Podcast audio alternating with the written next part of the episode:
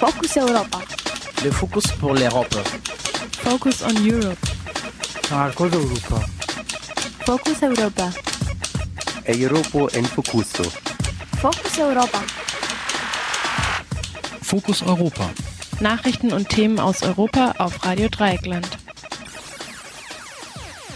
Herzlich willkommen zu Fokus Europa, dem Nachrichten- und Infomagazin produziert von Radio Dreieckland am heutigen 14. Januar 2014. Für euch im Studio ist der Fabian und thematisch haben wir für euch vorbereitet zum einen ein Interview über das bedingungslose Grundeinkommen von unserem Kollegen Konrad. Dort ist heute die letzte Möglichkeit, diese Initiative auf europäischer Ebene zu unterstützen. Vermutlich werden die Mindestanzahl der Unterschriften nicht gesammelt, nicht gefunden, aber trotzdem ist jede Stimme Stimme wert, ein starkes Zeichen zu setzen für ein bedingungsloses Grundeinkommen. Grundeinkommen, bedingungsloses Grundeinkommen, das Recht auf äh, soziale Teilhabe. Um Rechte geht es auch in unserem zweiten Beitrag, und zwar um die Rechte von politischen Akteuren in Russland. Der Film Pussy Riot ist nämlich in dieser Woche in Freiburg im kommunalen Kino zu sehen und Redakteurinnen von Radio Dreigland geben zweimal eine Einführung zum Film. Deshalb haben wir das Interview von Radio Rabe in Bern mit dem Regisseur des Films für euch heute im Magazin aufbereitet. Jetzt aber zunächst einmal die Fokus Europa Nachrichten vom heutigen 14. Januar 2014. USA blockieren No-Spy-Abkommen mit Deutschland. In Ägypten beginnt das Verfassungsreferendum. EU-Kommission veröffentlicht Leitfaden zu Sozialleistungen an EU-Ausländer. Sozialtourismus ist Unwort des Jahres.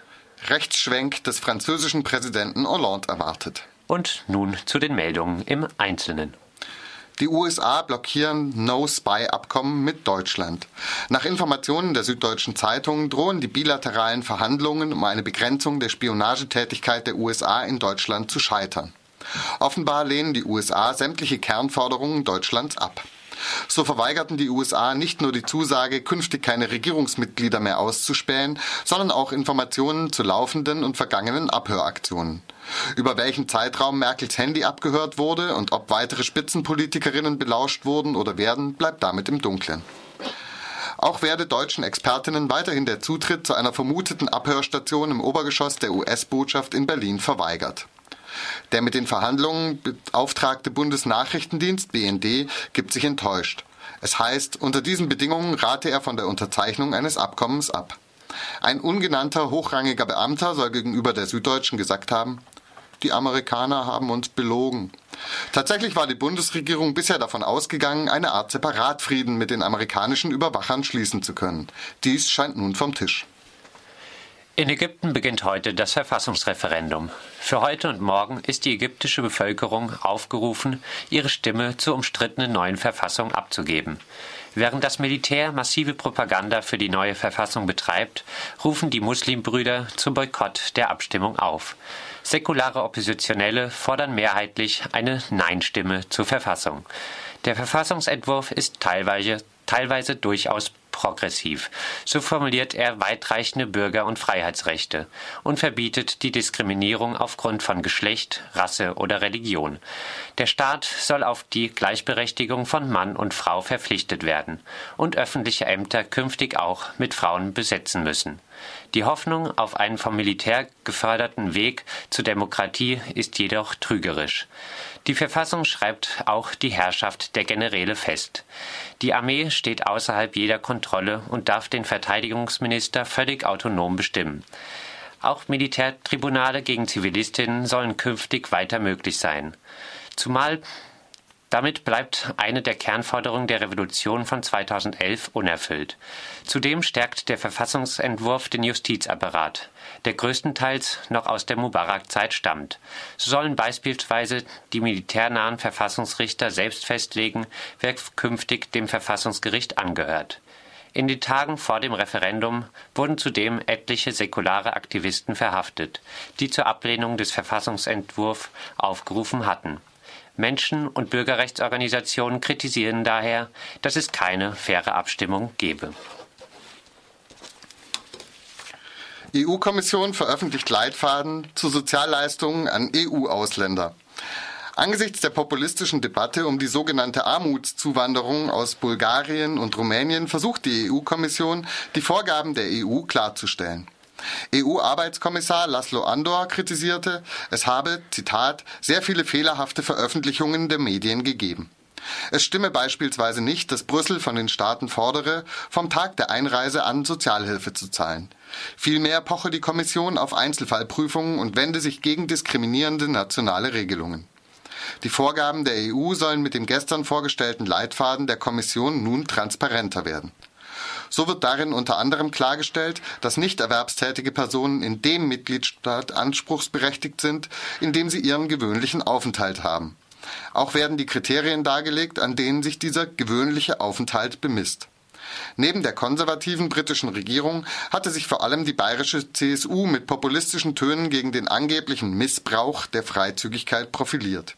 Angesichts der bevorstehenden bayerischen Kommunalwahlen im März und dem britischen Referendum über den Verbleib in der EU bezweifeln Beobachterinnen, dass der Leitfaden der EU-Kommission zu einer Versachlichung der Debatte beitragen kann. Cornelia Ernst, Europaabgeordnete der Partei Die Linke, glaubt trotzdem an eine positive Wirkung des Leitfadens der Kommission. Wir denken, dass mit dem Leitfaden da Sachlichkeit herbeigeführt werden kann. Es ist eine üble chauvinistische und nationalistische Debatte, die wir zutiefst verurteilen. Und deswegen sind wir hier relativ nahe bei der Kommission. Ich hoffe auch, ähm, dass sie sich nicht weiter beeinflussen lässt, wie so oft von Deutschen und Briten, konkret in Regierungen und auch bei ihren Positionen jetzt bleibt. Sozialtourismus ist Unwort des Jahres. Eine Jury von Sprachwissenschaftlerinnen hat den Begriff des Sozialtourismus zum Unwort des Jahres 2013 gekürt. Damit sei gezielt Stimmung gegen unerwünschte Migrantinnen aus Osteuropa gemacht worden. Dicht gefolgt wurde Sozialtourismus vom Begriff der Armutszuwanderung, der in der gleichen Debatte zur Diffamierung von Migrantinnen benutzt wurde. Die Unterstellung einer böswilligen Absicht sei im Begriff des Sozialtourismus jedoch noch deutlicher, begründete die Jury ihre Entscheidung. Noch bis gestern hatten viele Medien diesen Kampfbegriff der Rechtspopulistinnen unhinterfragt in ihren Schlagzeilen, darunter das Wochenmagazin Focus und die Süddeutsche Zeitung. Rechtsschwenk des französischen Präsidenten Hollande erwartet. Französische Medien erwarten auf der heutigen Pressekonferenz des Staatspräsidenten die Ankündigung von Steuererleichterungen für Unternehmen. Bei seiner Neujahrsansprache hatte Hollande einen Pakt der Verantwortung angekündigt. Unternehmen sollten weniger Abgaben und Steuern zahlen und dafür Arbeitsplätze schaffen. Die Neujahrsansprache Hollands wird als Kurswechsel gedeutet, hin zu geringeren Staatsausgaben und Einschnitten im Sozialsystem. So hatte Hollande von exzessiven Erschleichungen von Sozialleistungen gesprochen. Hintergrund sind die schlechten Umfragewerte für den Präsidenten. Nie zuvor ist ein amtierender Präsident in der Gunst der Bevölkerung derart abgestürzt. Die Rückkehr zur neoliberalen Agenda kommentierten französische Medien mit der Feststellung, Hollande schröderisiere sich.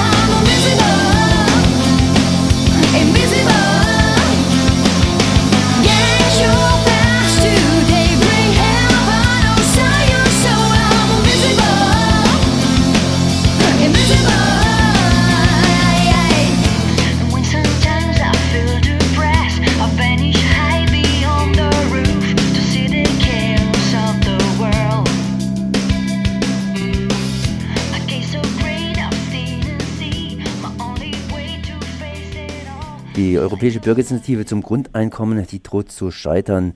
Jedem zum Leben das Seine, nicht mehr und nicht weniger und das bedingungslos. So könnte man knapp formuliert die Forderung für ein bedingungsloses Grundeinkommen nennen.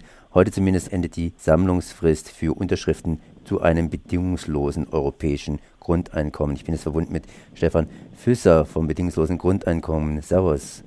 Ja, hallo, genau. Stefan Füsers vom Netzwerkrat des Netzwerks Bedingungsloses Grundeinkommen in Deutschland. Das bedingungslose Grundeinkommen, dafür wurden Unterschriften gesammelt, nicht nur hier in Deutschland, sondern europaweit.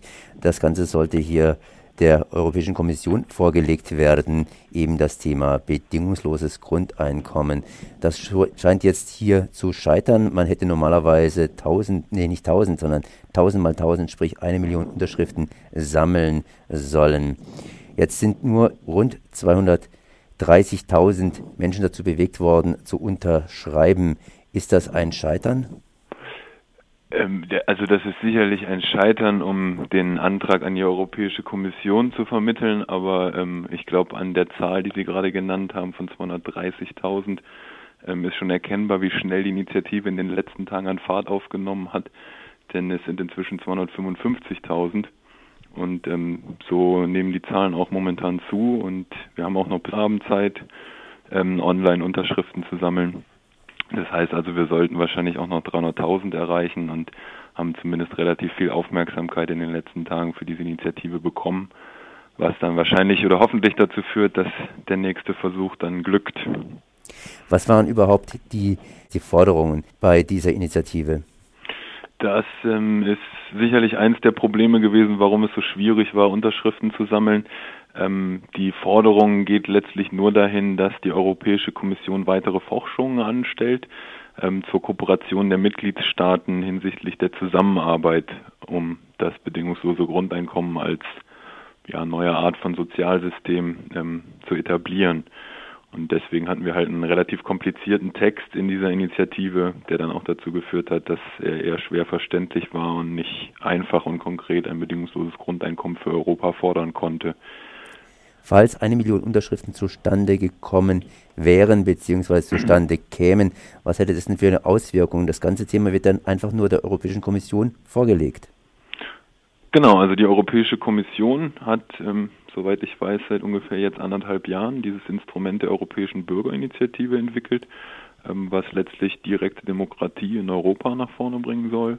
Das heißt, die Bürger Europas haben die Möglichkeit, durch die Sammlung von einer Million Unterschriften in mindestens sieben Staaten von Europa mit gewissen Quoren für die einzelnen Staaten ähm, ja ein Thema auf die Agenda der Europäischen Union zu heben. Und wenn so eine Initiative durchkommt, was inzwischen, glaube ich, dreimal passiert ist, ähm, dann sieht es so aus, dass die Europäische Kommission dazu sozusagen ähm, ja, Absprachen halten muss, sich absprechen muss, inwieweit das Thema weiter verfolgt werden kann auf europäischer Ebene. Es gibt dann Anhörungen im Europäischen Parlament dazu. Und es wird sozusagen in Europa diskutiert und entsprechend bekommt das Thema zumindest einmal mehr Öffentlichkeit. Und ja. Das heißt, eine Million Unterschriften hätten erstmal kräftig angestoßen, aber mehr auch nicht. Das ist richtig, ja. Haben einige Länder das Quorum erreicht? Ja, mehrere. Also es haben vier, vier Länder haben das Quorum erreicht, aber das Quorum alleine reicht natürlich noch nicht, um diese eine Million Unterschriften insgesamt zu ähm, erzielen. Das, die Zielvorstellung, die sozusagen in allen Ländern erreicht hätte werden müssen, um es zu bekommen, die ist lediglich in Bulgarien erreicht worden. Die Länder, die das Quorum noch erreicht haben, sind momentan Slowenien, Kroatien und Belgien. Und ja, die Niederlande steht wahrscheinlich noch zur Debatte, ob sie es in den nächsten Stunden noch erreicht. Da sind wir gerade bei 85, 86 Prozent des Quorums. Woran liegt es, dass die Länder so unterschiedlich abschneiden?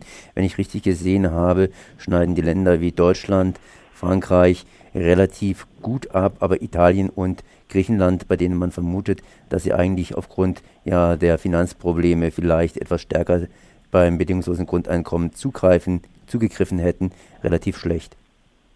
Hm. Ja, also grundsätzlich liegt es natürlich daran, dass es momentan noch keine europäische Öffentlichkeit in dem Sinne gibt, dass ähm, sozusagen Themen europaweit in Presse und Medien gleichermaßen vertreten ist. Und entsprechend ähm, liegt es natürlich immer an den nationalen Initiativen, das Thema sozusagen auf die Tagesordnung zu heben, das Thema bekannt zu machen und ähm, zu verbreiten. Das ist in unterschiedlichen Ländern gut gelungen. Ähm, überraschend zum Beispiel in Bulgarien, wo das Thema vor einem Jahr noch überhaupt nicht aktiv war. Ähm, Bulgarien hat auch erst in den letzten Tagen überhaupt Unterschriften äh, für diese Initiative in einer höheren Anzahl bekommen. Also momentan ähm, sammelt Bulgarien täglich mehr Unterschriften als Deutschland und Frankreich zusammen, obwohl es ein relativ kleines Land ist. Also das, das, das liegt wirklich daran, inwieweit die Initiativen für diese, für diese Kampagne in den Ländern aktiv sind. Und leider ähm, waren dann in Italien und Griechenland anscheinend relativ wenige ähm, Leute für diese Initiative aktiv. Gibt es einen Plan B? Das heißt, wie geht es weiter? Oh, es gibt äh, viele verschiedene äh, Sachen, die jetzt dadurch angestoßen worden sind. Also einmal ähm, ist momentan ein Folgeprojekt mit europäischen Mitteln geplant. Diese europäischen Mittel müssen natürlich noch beantragt werden, aber da sind wir ähm, ja relativ nah dran an den an den Ausschreibungen, die die Europäische Union ähm, für eine aktive Zivilgesellschaft in Europa hat. Also es geht dann hauptsächlich um die Vernetzung zu dem Thema. Ähm, es ist auch angedacht, dass wir uns sozusagen als europäische Institution etablieren. Also es ist angedacht für das Unconditional Basic Income, also in Englisch dann ähm, eine eigene europäische Organisation zu, ähm, zu gründen, jetzt im Anschluss an die Initiative. Und ich gehe auch fest davon aus, dass wir irgendwann in nächster Zeit dann erneut eine derartige Bürgerinitiative starten. Also allein schon aus dem Grund, dass Institutionen oder Organisationen wie Avas uns jetzt noch in den letzten Tagen unterstützt haben. Wenn man die früher gewonnen hätte, dann ähm, wäre das auch sicherlich gelungen, da eine Million Unterschriften zu sammeln. Also seit Anfang Januar haben wir allein 80.000 Unterschriften gesammelt. Es würde, glaube ich, schon ausreichen, wenn wir die zwei Monate, wo ähm, zu Beginn der Initiative noch gar keine Online-Sammlung möglich war aufgrund von Problemen der EU, dann würden wir diese, diese Nummern wahrscheinlich jetzt mit den momentanen Steigerungsraten sogar, sogar erzielen. Heute am 14. Januar kann man immer noch unterschreiben. Wo? Ähm, die Informationen findet man unter der Webseite EBI, also Emil Bertha Ida Grundeinkommen.de.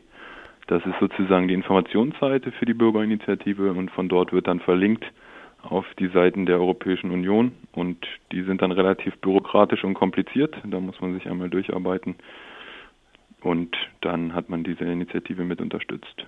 Das war Stefan Föser vom Bedingungslosen Grundeinkommen. Ich sag mal Danke.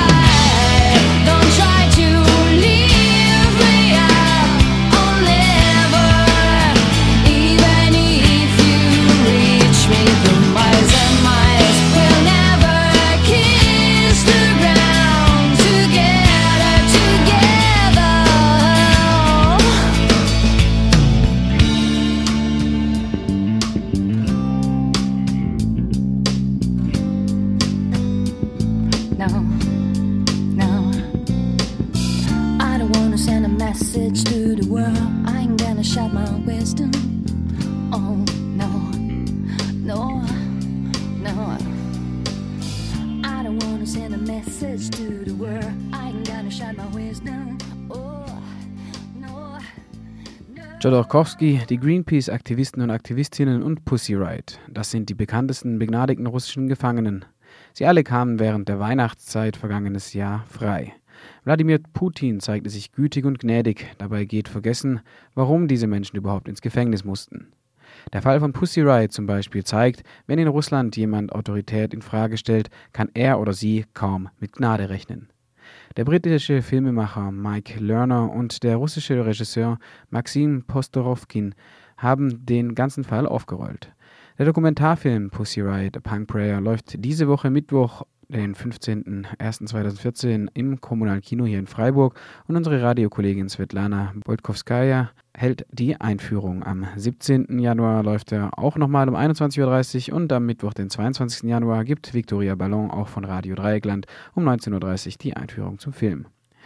Michael Spar von Radio Rabin Bern wollte von dem Regisseur Michael Lurler wissen, wie er reagiert hat, als er hörte, dass Nadja und Mascha freikamen. Well, it's sort of disbelief in a way, and it's an incredible moment, and but it's also a very, in a way, quite a maddening thing. You know that uh, somehow uh, the end of their story has been sort of set by and, and, and, dictated by by Putin, and who has decided after having served ninety five percent of their sentence and having abused them in every way they possibly could to now show this mercy and this justice and this, you know, uh, is, is is a bit galling. And I'm sure um, both, uh, I'm sure Pussy Riot will probably feel the same. I mean, es war ein unglaublicher Moment und es hat auch etwas Verrücktes, dass ausgerechnet Putin entscheidet, wann diese Geschichte endet. Zuerst missbrauchte er sie und ließ sie 95 Prozent der Haft absitzen, dann zeigt er sich plötzlich von dieser gnädigen Seite. Ich bin sicher, auch Pussy Riot lassen sich nicht davon blenden. Ich habe gemischte Gefühle.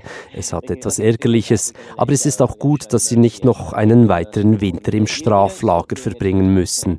Das gleiche auch bei Chodorkowski, das Regime von Putin hat der Bevölkerung zehn Jahre lang gesagt, ihr müsst diesen Mann hassen, auf einmal wegen Weihnachten oder so, lassen Sie ihn springen. Das Regime zeigt sich plötzlich gnädig. Man hört jedoch nicht einfach auf, eine totalitäre Diktatur zu sein, wenn man ein paar bekannte Personen freilässt. Ich hoffe, die Welt lässt sich nicht blenden. Putin will vor allem seine Popularität bewahren. Hier zielt er auf das internationale olympische Publikum. In Russland hat sich kaum jemand für die Greenpeace-Aktivisten, für Chodorkowski oder für Pussy Riot eingesetzt. Die meisten Leute in Russland finden es gut, dass diese Menschen im Gefängnis waren.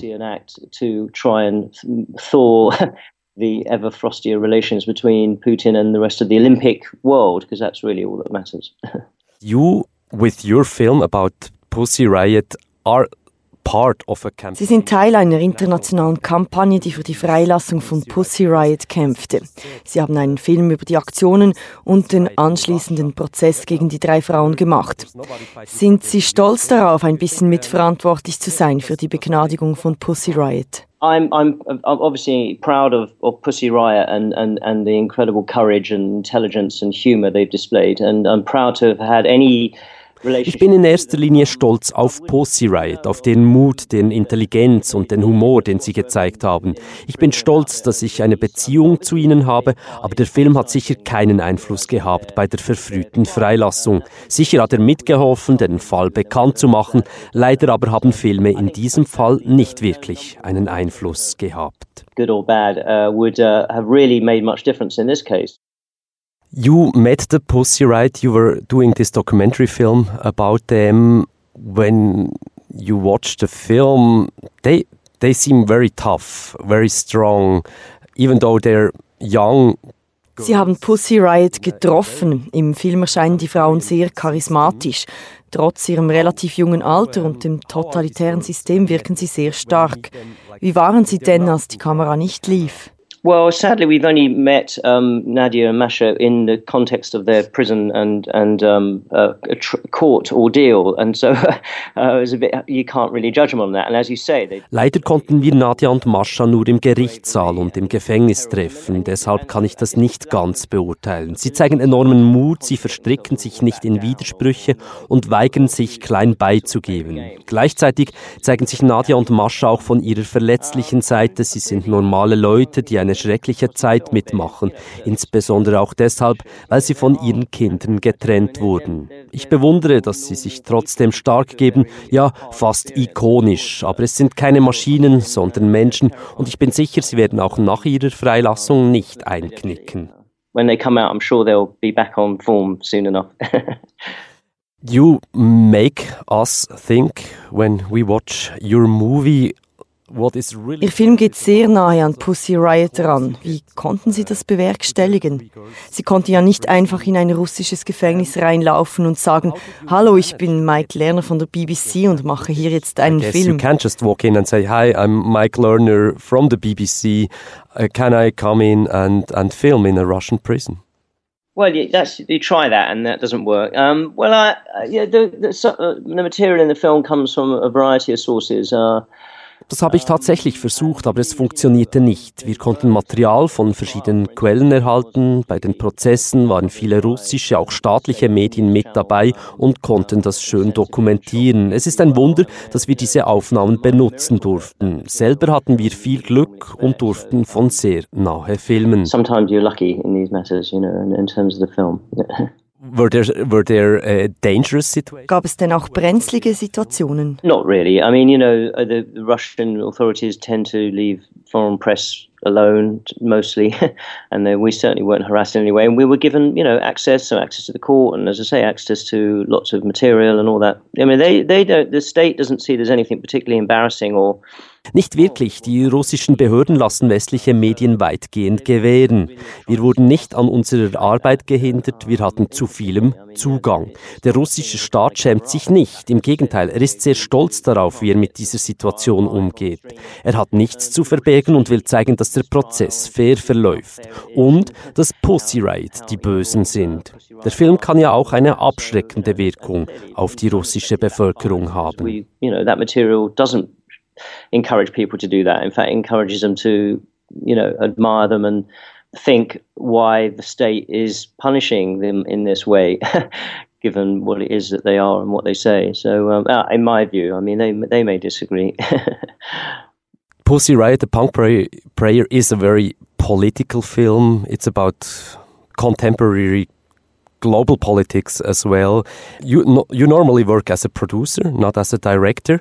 And when I see what films you have done, you've been Pussy Riot, a Punk Prayer, ist ein sehr politischer Film. Normalerweise sind sie ja nicht Regisseur, sondern Produzent. Sie produzierten Filme über Revolutionäre in Ägypten, über Soldaten in Afghanistan, über Hilfswerke, die sich in Palästina gegenseitig auf die Füße treten. Gibt es bestimmte Themen, die Sie besonders faszinieren? content you are very interested in when you produce films. Well, I, I mean, not not. I don't. There aren't any rules. I mean, basically, I like I like um, to think that these films are somehow annoying to people in some way, and if you can annoy people and get paid for it, then I think there's no better job. Uh, so yeah, obviously, I'm drawn to things that I think are you know um, worth telling and dramatic and important, but also that I hope are ironic and funny and Ich liebe es, Leute zu nerven. Wenn man andere nerven darf und dafür bezahlt wird, ist das ein toller Job. Offensichtlich werde ich angezogen von Geschichten, die wichtig und dramatisch scheinen. Mir ist es aber auch wichtig, dass diese Filme ironisch und lustig sind, dass sie zum Denken anregen und zeigen, was viele Nachrichtenmedien verschweigen. Was auf der Welt passiert, zeigen die Nachrichtenmedien. Warum es passiert, müssen Analytiker erklären. Und das können Dokumentarfilmemacher sein. Es ist ein Kampf. Ich bewundere die Regisseure, welche die Filme machen, die ich produziere. Sie leisten viel Gratisarbeit, die oft sehr undankbar ist. Doch sie helfen mit, das Bewusstsein der Menschen zu schärfen. Sie können etwas bewegen. Solche Filme sind es definitiv wert, 20 Mäuse für ein Kinobillett springen zu lassen. Difference, as I say, to people's consciousness and understanding of events. They certainly, other people's films certainly do for me. And, uh, you know, when that happens, I think uh, it's worth the 20 bucks to go and see it or whatever you pay. Und das war Fokus Europa am heutigen 14. Januar 2014. Die Musik kam heute von dem Portal jamendo.com und die Band heißt No More Dolls. Die Tracks hießen Invisible und Stars on the Floor. Tschüss und noch viel Spaß bei eurem freien Radio. Das war Fokus Europa von Radio Dreieckland. Produziert mit finanzieller Unterstützung des Europäischen Parlaments.